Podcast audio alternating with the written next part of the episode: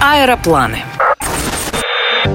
Бедно, грязно, опасно. Так еще не начиналась ни одна программа. Но что делать, если это правда? Речь о Никарагуа. Это самое большое по площади государство в Центральной Америке. Люди здесь живут намного беднее, чем соседи в Коста-Рике и Панаме. Москитов тьма. И хотя от вооруженных банд в местных лесах остались только воспоминания, уличная преступность по-прежнему процветает. Но есть и другая сторона Никарагуа, и это тоже правда. Здесь продают самый лучший в мире ром. К вашим услугам океан с круглогодичными волнами.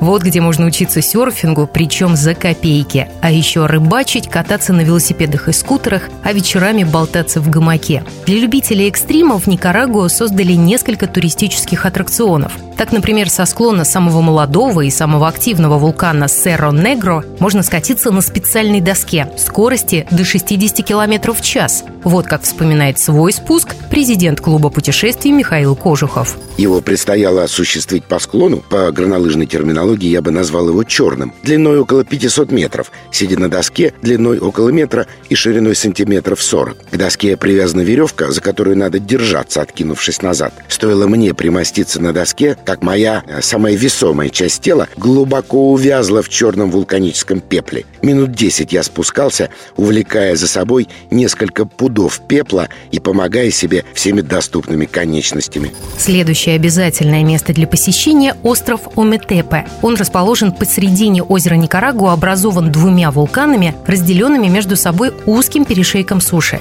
Можно забраться на вулкан и поплавать в водоеме или взять в аренду мотоцикл и объехать весь остров. В рейтинге самых красивых городов Никарагуа лидирующие позиции за Гренадой. Открыточная картинка с яркими колониальными домиками и лошадьми, жующими сено на центральной улице. Кстати, многие гринго приезжают в Гренаду учить испанский, потому что здесь дешевое жилье и неплохие языковые школы. К познавательным можно отнести и табачные туры, где туристам показывают, как правильно сворачивать сигару и как определять ее качество. Никарагуа крутит несметное количество отличных сигар – 85 миллионов штук в год. Больше их делает только Куба и Доминикана. Но представьте себе, в Никарагуа не продаются сигары. Их здесь вообще не курят. Все эти миллионы уходят на экспорт. Уже сто лет никарагуанцев кормит кофе. Но вам очень крупно повезет, если удастся получить на завтрак чашечку крепкого кофе. Никарагуанцы не умеют его варить, да и пить не очень любят. Страна делает сигары, но их не курит. Выращивает кофе, но его не пьет. Представляете?